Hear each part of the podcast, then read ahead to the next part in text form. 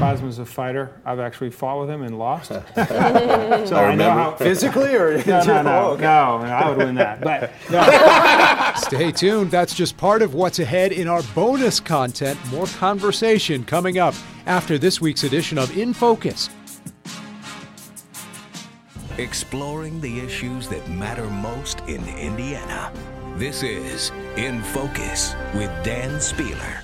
Indiana's House Speaker being accused of intimidating a woman who says she had a sexual encounter with Speaker Bosma more than 20 years ago. It's an allegation that Bosma denies, but it's also an allegation that's now caused a lot of controversy at the State House. So, what happens now? This week, our Trevor Shirley caught up with Governor Eric Holcomb.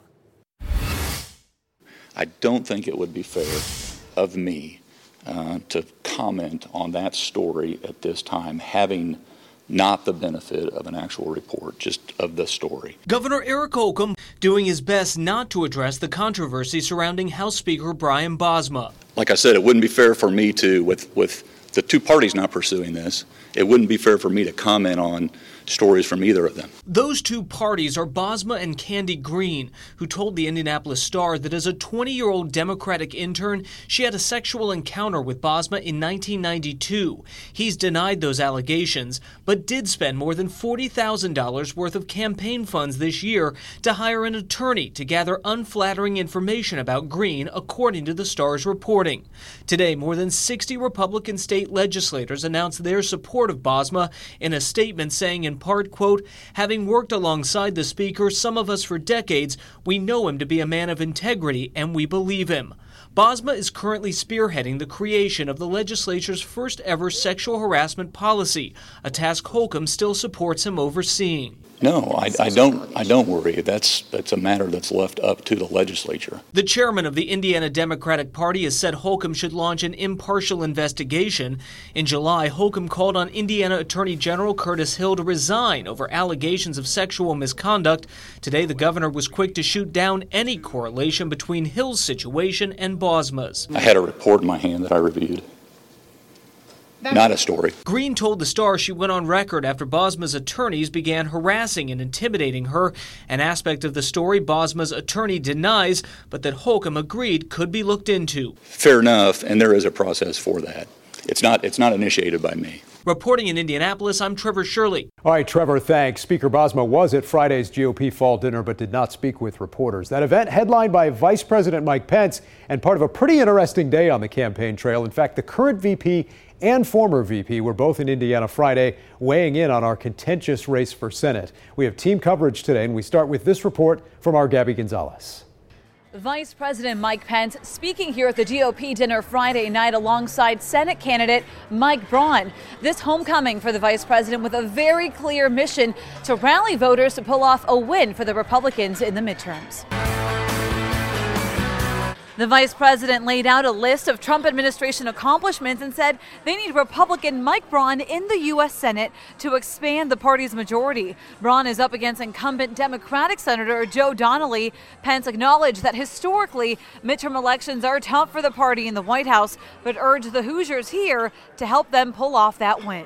And we need Indiana to deliver another historic victory on November the 6th when we reelect this great Republican team and when we make Mike Braun the next senator from the state of Indiana. The VP also bringing up this week's confirmation of new Supreme Court Justice Brett Kavanaugh. Pence presided over that vote. He pointed to Donnelly's no vote as a reason why he wants a Republican to take his seat. Here's what Pence and Braun had to say about the importance of these midterms. When it came time to confirm Justice Brett Kavanaugh just a short week ago, Joe Donnelly voted no. Mike Braun is going to go and and put Indiana first, but he's going to stand for the agenda that the people of Indiana advance, which is a stronger America, a more prosperous America. I'm going to give it everything I've got, and it's going to be great to be part of something I, I think is going to change America. Reporting for In Focus in downtown Indianapolis, I'm Gabby Gonzalez.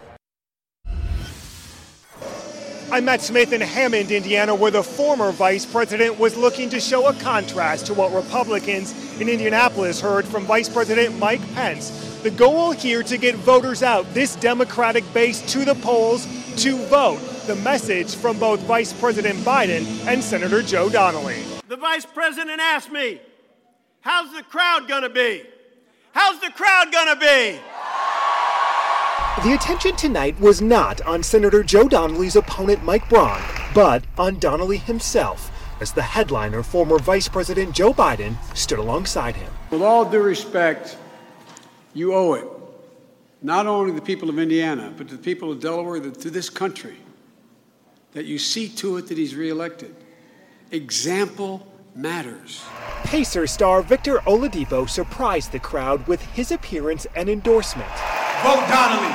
As Democrats campaign to keep a seat in a state President Trump won by nearly 20 points. This is the most important election you have ever voted in, no matter how old or young you are. And that's a fact. Because our basic American values are under assault. Joe's values, Indiana values, they're being assailed at every turn. The campaigning, of course, continued this weekend for Senator Donnelly and Democrats. They held events, get out the vote events in South Bend, as well as today in central Indiana. In Hammond, I'm Matt Smith. Dan, back to you. All right, Matt, thanks. This past week, all three Senate candidates were on the debate stage for the first time. The big topic Senator Donnelly's vote against Supreme Court Justice Brett Kavanaugh. Mike was for Judge Kavanaugh on the first day. If President Trump put up Bugs Bunny, Mike would have said he should go on the court. Our job is to protect the court and to put people on who are qualified. The Democrats, including Joe Donnelly, will do or say anything when it comes to their political interests. It is a blood sport. And as long as it's like that, you're going to have decisions made based not on what Hoosiers want, based upon what Chuck Schumer wants. Just because we're women doesn't mean that we are automatically telling the truth. What I'm seeing here is a lot of partisanship. I've had my Me Too moments, but when I looked at this through the lens of logic, I asked myself, would Judge Kavanaugh be the type of judge that would uphold the Constitution? In seconds, Mr. Braun, would you commit to carrying out the will of the people? All three candidates will debate again on October 30th. Coming up next, much more on our top story. Indiana's House Speaker under scrutiny. We'll talk with our panel and the reporter who broke that story coming up after the break.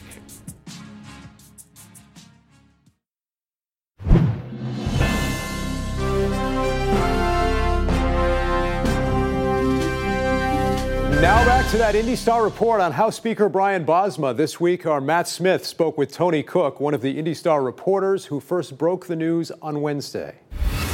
I'm sure, as you know, there have been whispers around the State House and around Indianapolis uh, regarding stories like this. What was the process like in terms of investigating, especially when we sit here in the middle of this Me Too movement? Yeah, I mean, these kinds of uh, situations are always uh, difficult to pin down. Um, oftentimes they devolve into sort of a he said, she said. Uh, we did our best to corroborate to the extent that we could this woman's story. Um, one lawmaker said that she overheard the uh, former intern at the time in 1992 discussing uh, the sexual encounter, and we felt that that you know added some credibility to her story. But there's other people who uh, were allegedly involved in deciding how to handle it, and they say they don't remember being involved with that at all. And so, you know, these are very difficult stories to pin down. But I think, you know, in this Me Too era, it's important that we take these stories seriously, that we try to seek out the uh, best possible uh, answers that we can. And you know, when there's a public interest, as we felt there was in this case, in reporting out a story, you know, that's something we need to do. All right, our thanks to Indy Star reporter Tony Cook. I'm joined now by our panel. Tony Samuel was vice chair of the Indiana Trump campaign in 2016. Two former state lawmakers, Democrat Christina Hale, Republican Mike Murphy, yeah. and Jamar Cobb Denard, the executive director uh, of CLUC. I know you'll be talking more about that later. But first on this uh, Bosma story, Tony, I want to start with you. You've worked for Speaker Bosma in the, in the past. How damaging is, is this story? Well, you've got to look at everything that's been happening, especially over the last couple of months with. Uh, Justice, now Justice Kavanaugh, uh, the abuse that he took and that his family took. So, will that have an effect on voters here in Indiana? I think so. I think there's a backlash against Democrats because of that. So, in that respect, it might not be as damaging to Speaker Bosma. Of course, he denies everything. Uh, the accuser uh, um, says uh, that it was consensual. That's what she said. Um, and, and, then there's the, the whole part of uh, what's happening in the next 30 days. So I think the, the Bosma folks and the, the House Republicans are taking this seriously, coming out with that letter, but also um, I think his campaign is going to gear up just in case. He is up for reelection. How, how, much, though, is this story not even a, as much about what happened in, in 1992 as it is about what, what's happened in the past year uh, with his em- employment of an attorney and, and, and what the Star uncovered there? Well, it's often been said it's not the crime that gets you, it's the cover up. And I think you know, many, most people around the State House have heard this story for years and years and years. But what's bubbled it up to the to the surface was not the victim telling her story. It was the victim saying, "Hey, I'm being harassed. Stay out of my personal business don't blackmail me, you know, back off. And it was about what's happening now in 2018, not about the original incident, which she did claim to be consensual. However, she said, I definitely felt pressured. I was an intern, he was a lawmaker. You've both served with Speaker Bosma in the legislature, and, and Tony mentioned the letter that a lot of state lawmakers uh, wrote this week defending Speaker Bosma. What, what do you think the reaction will be in the halls of the State House? You heard Governor Holcomb earlier saying he doesn't know enough if there's enough there to, for him to get involved. Well, there's so many interest in the halls of the State House, you kind of have to divide it out. First of all, as, as Christina said, this story has reached the uh, proportion of State House legend over the past 25. There's There've nobody in the State House. Oh Tony my gosh! since there. well, since I've got there in 1994, it's been a legend in the State House. Everybody talks about it. Okay, that doesn't mean it's true, but I'm just telling you, everybody talks about it. Um, as far as the uh, the support of the uh, the House Republicans, um, 60 members, I think it is, or something like that, that's pretty much natural. I mean, they've, they've worked with the Speaker, they know him, um, they obviously believe him. He also gives them their committee assignments and their chairmanships and everything else. So there's a, there's a little bit of caution on their part. I think what you have to do is you have to realize that every case is different. You can't compare this to Curtis Hill, and with all due respect, Tony, in some ways you cannot com- compare it to, to Kavanaugh. Every case has a different set of facts and you need to look into those facts and as best you can. And I don't know if any of this is true, but I'm just telling you, it's it, you have to you, you can't you have to isolate it. You can't just lump it in with a lot of stuff going on. And obviously, he is up for re-election. You guys were debating before we went on the air whether or not you think he, he may be vulnerable or not in this uh, this election cycle. It, I've got two words for you: Poonam Gill. That's his uh, opponent. That's his opponent. In District 88. He's running for uh, a, Democrat in, in, House District 88. She's been working hard over the course of the past year, knocking on doors. And uh, you know, she's a moderate Democrat. She's level headed. Uh, but here's the other thing Brian Bosma has been in that office for 30 years and apparently has a state house legend that's lasted almost 30 years of uh, some sort of poor decisions around uh, his sexual acts. So if that's the kind of person that we're continuing to put back in the state house, our voters need to think again and think about their other choices. But for, that was a great that was a great commercial for your friend Poonam. But second of all, uh, despite the fact that, as I said, it has been a state house legend forever, it's not a proven state house legend, right? There's all kinds of stories around the state house. Second of all, with all she may be the best candidate in the world, but she is running against the Speaker of the House in a district that is tilted towards a fairly uh, conservative I mean, he wouldn't give himself a bad district. He's it's partly stupid. in Marion County, and it, it juts out into Hancock yeah, County yeah. as well. and uh, he's going to win this race, and he will probably survive what the current mess is. But Mike, wh- why now? So they started investigating this this year after 20, 30 years. I can. I, I think yeah, Brian Bosma's feeling a little bit of heat, and that's that's that's where this is coming from. Well, well, let me let me take take a stab at that. Um, this, like we've all said and and uh, have heard has been a story out there in the State House for uh, a couple of decades. This came up when I was on staff in 2003, and the Democrats in the House were bringing this up. I think it was pre election, uh, just like it is now, and trying to get the star or whoever to bite. And, and this was something that Brian confronted head on with his wife, Cheryl, back then, and ever since, ever, ever since it's bubbled up. But this is coming up now from the star because the, the, Democrats have gone after it again as a political attack. Whether it's true or not, I, I don't think it is. But uh, uh, the reason that it hasn't come out is that there hasn't been anything, any corroboration over all of these years, and they're still not. Christine, I'll give you the final yeah, word, and then we got to Thank move you. on. Let's be clear. Sexual harassment has been a problem in our Indiana State House on both sides of the aisle. Both parties have had bad actors doing bad things. And right now, Speaker Bosma is the person in charge of setting out and redefining that policy for here on. So, what is happening now is critical. I don't know why this finally bubbled up and came up. I think a lot had to do with the fact that they're out there harassing a potential victim. But I do think that what's most important is that we have transparency and we treat all parties involved with respect.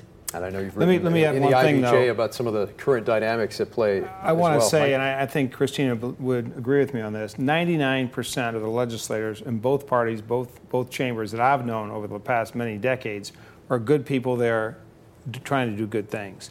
There's maybe 1%, if that, of people who are bad actors, and um, they tend to create news stories from time to time, frankly. Right. I don't know, you This- never know what's true or not, but they're stories. Certainly a story we will continue to follow more on our podcast as well. Right now, though, we also want to talk about the race for Senate. All three general election candidates on the debate stage for the first time this past week. And obviously, a lot of the focus on Senator Donnelly and his vote against new Supreme Court Justice Brett Kavanaugh. What did you guys think of the debate Monday night? Uh, who, who came out ahead? Jamar, I'll start with you. You know, the polls say Senator Donnelly's ahead. Uh, Senator Donnelly handled himself well, and we believe that Democrats are, are behind him, uh, and Senator Donnelly's continuing to do his job. What about the Kavanaugh question, Tony, and how that uh, made news in this debate? Sure. Um, I, I think it hurts Donnelly. I mean, when he vo- voted for Gorsuch, and he keeps going back to that, that was uh, already uh, a given that, that Gorsuch's uh, nomination was going to pass. That's why he voted for Gorsuch.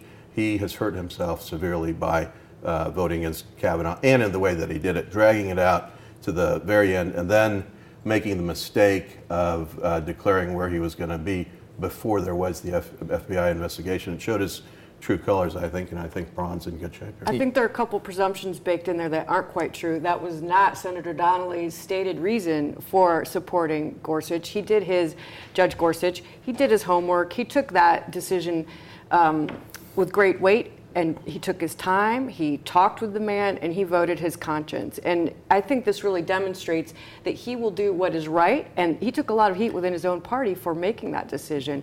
And then he stepped up and, and um, made a different decision in the Kavanaugh case. You also had the current vice president and the former vice president, both right here in Indiana uh, on Friday, uh, weighing in on this race for Senate. Do those kind of stops from big name surrogates, do you think they matter in 2018 to Indiana voters? Absolutely. Um, they're good for grassroots energy. They probably produce a few more dollars. Um, I know tomorrow uh, George W. is coming in for Braun in right. Hamilton County. So it just shows that, uh, much like the 2016 presidential primary, all eyes are on Indiana as they haven't been since maybe 2016, before that 2008 with the presidential primary. It's crazy. We, we never really we are. expected that, and there it is. Center of attention, talking about the vice president. Also, this week, Vice President Pence featured in a new ad slamming Senator Joe Donnelly. Take a look. Trump and I have been delivering results for the people of Indiana every day. But Hoosiers deserve to know it's no thanks to Senator Joe Donnelly. When it came time to cut your taxes, Joe voted no. Repeal and replace Obamacare, Joe voted no. Even when the time came to confirm Justice Brett Kavanaugh, Joe voted no. All right, your reaction to that ad. You, you often see Indiana politicians, we're known as being a little more polite. You don't see them going after each other that directly, right? Yeah, but all the things that Joe voted no for are things that uh, Democrats would want him to vote no on. So, uh, repealing and replace Obamacare, there are, uh, we've heard the stories, thousands who have benefited from that policy, and uh, Democrats want to support Joe Donnelly voting no on repealing and replacing that. Same thing with putting a uh, accused um, a sexual assailant in uh, the highest court in the United States. Joe Donnelly is voting the right way. Is the ad effective? Quick reaction from Well, you it's, a, it's an ad to hold the base, is really what it is. I agree with the Jamar, except I will remind you that anybody can be accused of anything, including you and me. So, What'd you um, make of it? Including ad. me, too. Including, Yeah. well, not you. Nobody ever accused you of anything. What we did learn from, from the Kavanaugh hearing was that, once again, you, you have to look at, for due process, for a fair justice system. And I think uh, Curtis Hill, we mentioned him earlier, he deserves that as well. Well, we've mentioned that on our podcast. Obviously, you've uh, been defending the Attorney General. Much more to come on our podcast this week. Stick around, the panel's back with this week's winners and losers. Also honoring a former Indianapolis mayor and senator. That's coming up right after this. I love this great city.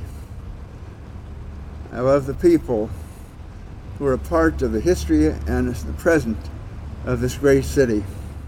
This plaza outside the city county building downtown now, now bears the name of former mayor and former Indiana Senator Richard Lugar. This past week, Mayor Joe Hogsett opened the Richard G. Lugar Plaza. The new space can hold nearly 1,500 people for events and programs. Designers say it's user friendly and celebrates the former mayor and senator's many contributions. We'll be right back to wrap things up after this. All right, time for this week's winners and losers. Jamar, I'll start with you. So, I, I, the winners for us this week are those who attended Cluck 2018 and supported the next generation of political hopefuls. The organization you're a part of this weekend, Mike? Two winners. Uh, former Senator Dick Lugar. You could name this entire city Lugarville and it would be well deserved. And my good friend Jim Atterholt, Mike Pence's former chief of staff, just got named to the Fort Myers Beach Planning Council. I think he's overqualified. Wow. All right, Christina. Didn't know that. Um, thank you for those those words about um, Senator Lugar. Very deserved. Um, Kanye West. Wow. Change your password, buddy. Wow. Um, yeah, that Zero, was zero, quite zero, that was quite an interesting um, sort of crazy. You said as a winner, Oh, Kanye? uh, no, I no, was that would be my winner. I was yeah. picking Kanye as a winner. I'll tell you why. Um, it- everybody uh, from the left focuses on, on style. Kanye has his own style. It appeals to a lot of people. He's very popular. He's a billionaire. He's very successful. But what he did was very brave, standing up and sharing how he really feels, and taking all the heat from the left and, the, and Hollywood and all those folks. It's very brave of Kanye West, and he's my winner. For We'll talk more about it on our podcast this week for sure. Thanks for joining us. We'll see you again next Sunday in Focus.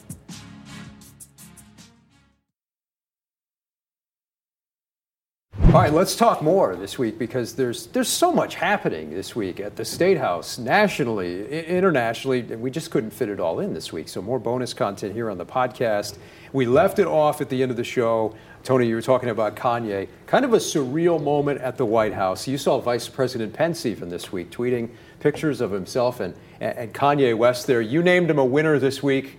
Christina, loser. Jamar, Loser. You- well, you do you want me to start or continue? Or, uh, You, you picked him a winner, right? Yeah. What- I think Jamar's got a joke ready to go. It's Yeah. not a joke. It's Oh. actually very serious, and it's about mental health and people of color. So, number one, some of the policy uh, uh, recommendations that uh, that he had were interesting, and I think they were actually good for people of color, um, and also for Middle America. I I picked those two things out, but uh, I, I had some close family fr- family members and some friends who battled with um, bipolar disorder and schizophrenia.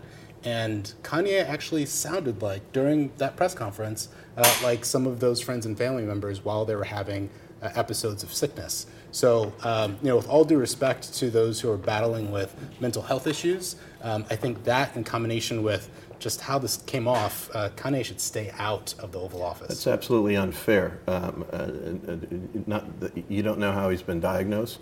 Nobody from CNN that was attacking him along the same way So he knows how he's been diagnosed. Yeah, and and, and he if he's willing to admit it, uh, whatever his conditions are, he still has every right to go out and make his case. He's been doing it for years. He does it in his own style, in his own way. It's very appealing to millions of, of folks, his fans.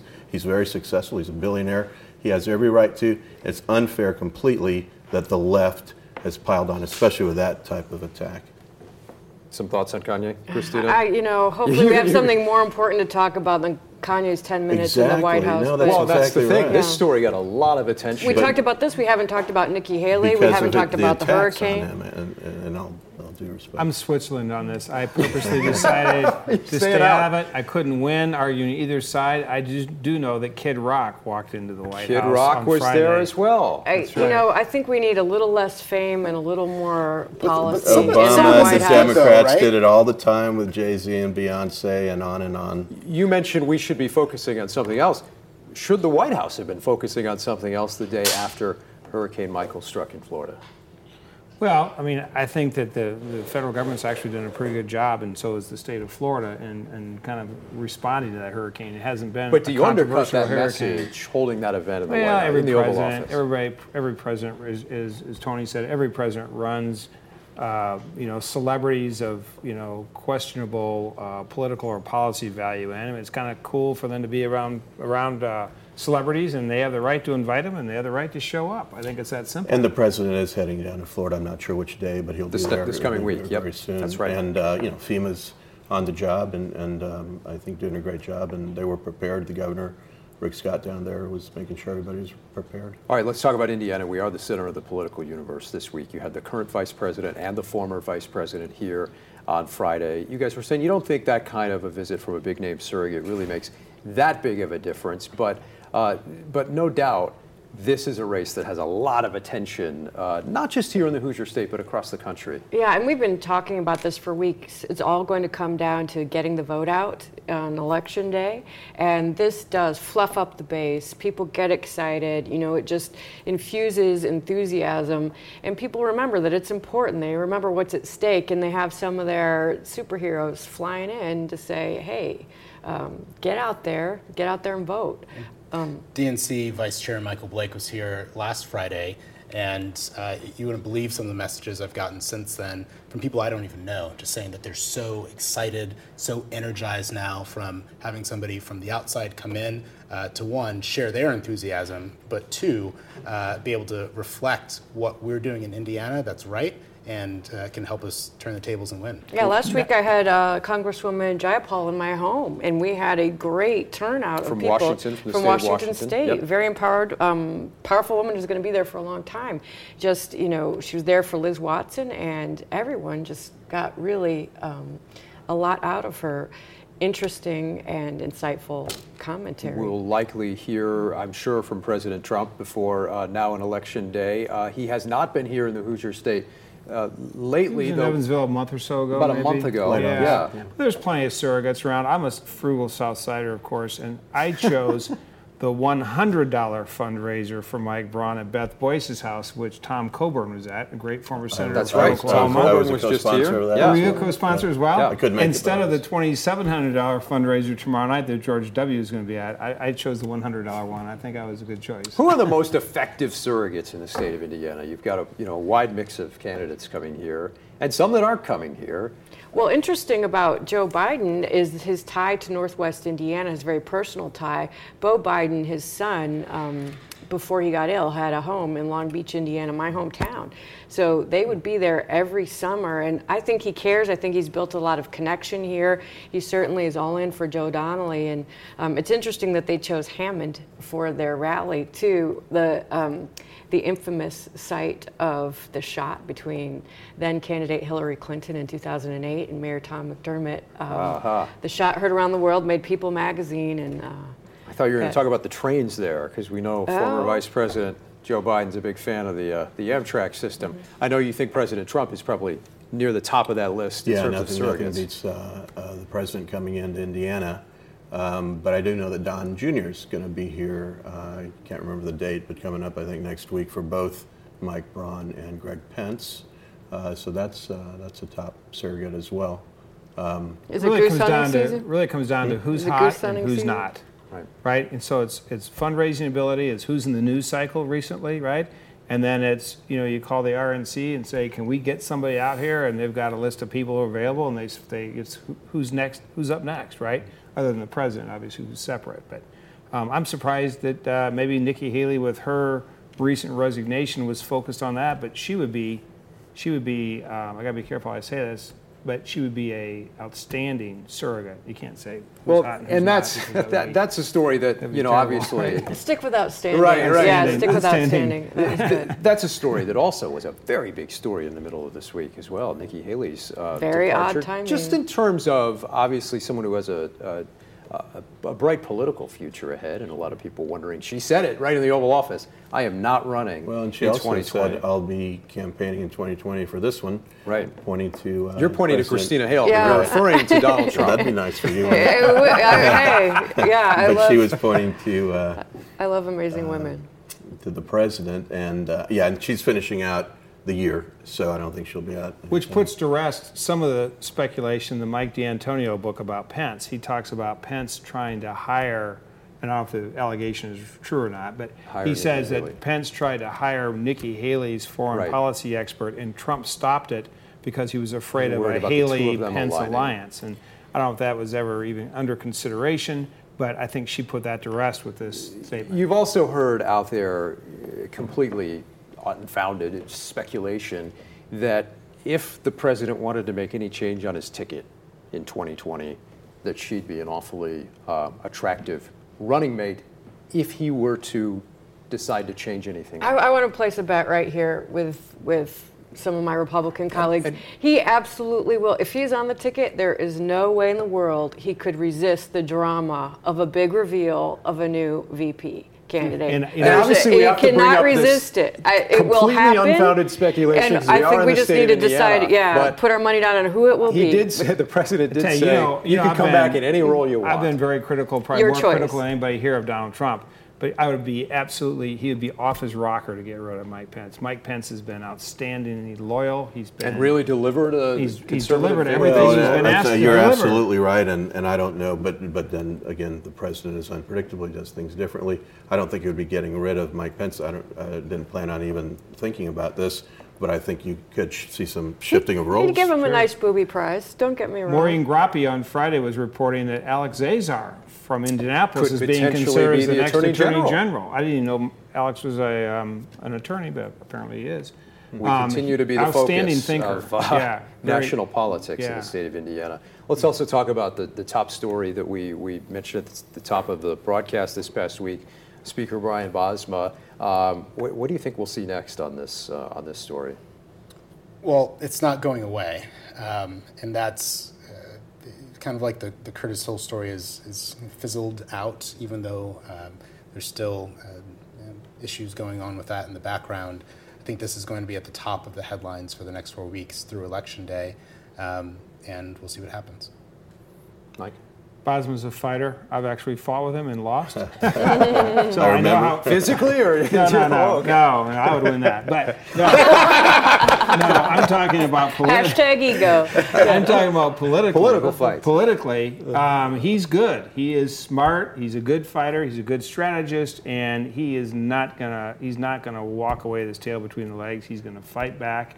I don't know what form that will take, but um, I don't see him going away. I don't see him resigning. I see somebody at some point saying it's up to the voters to decide whether they want to keep him or not. But how awkward and inconsistent is it to have one reaction for Curtis Hill, a different reaction for Judge Kavanaugh, and maybe a third reaction for Speaker Bosma, all within the Republican Party? And it's just so inconsistent. You know, where is the true north in terms of the ethos, the morality, you know, how we treat um, victims and, and the those that have um, had these sorts of incidents in their own lives because it happens and the numbers don't lie. We know that we have a tremendous problem with sexual assault in Indiana. It's And across the indisputable country. Across the country. Certainly here, we're the second worst in the nation when it comes to girls of high school age. Um, that's shameful. It's happening. We should treat it with um, the the seriousness and gravitas that it deserves. And and all of this is woven into a broader problem, which um, I think matters to everyone, no matter what your political party is. But sadly, it's punctuated by these these empowered men. I think every man, every woman, no matter what their age is, has a right to come into the state house, take a job, whether it's an internship or a staff job, and, and have a productive and enjoyable and beneficial time without worry of, of harassment of any kind.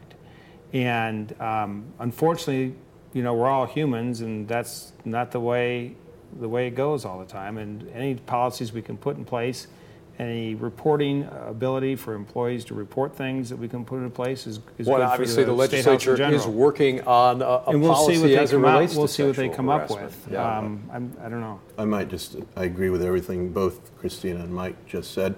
And as the father of a, a young preteen, I am glad there's a Me Too movement because I worry about what she and, and other daughters and, and uh, young people, and boys and girls, um, are going to go through. as they grow up. But I, I do want to say that this has been politicized too much on the national level and here in Indiana. And then you also have you know political agendas at play, and that's what came into the Curtis Hill situation. Um, and that's why you have a difference in how Republicans have treated that versus this versus Kavanaugh. You've got different political agendas. Some folks going after Curtis, seeing this as a way to take him out, and that gets in the way. Uh, luckily, there is a uh, special prosecutor investigating, and that might uh, come out here in the next Which week again, or as so, we and talked that'll about heat up again. a couple weeks ago, uh, you, have been defending the Attorney General. You were there the, the night this happened. Uh, we talked a little bit about that on a previous episode. The governor uh, kind of made the comparison to Curtis Hill, saying, "I had a report I could look at." Uh, in that particular instance, uh, with this case, with Brian Bosma saying he only has an Indy Star article to refer to at this point, according to the governor.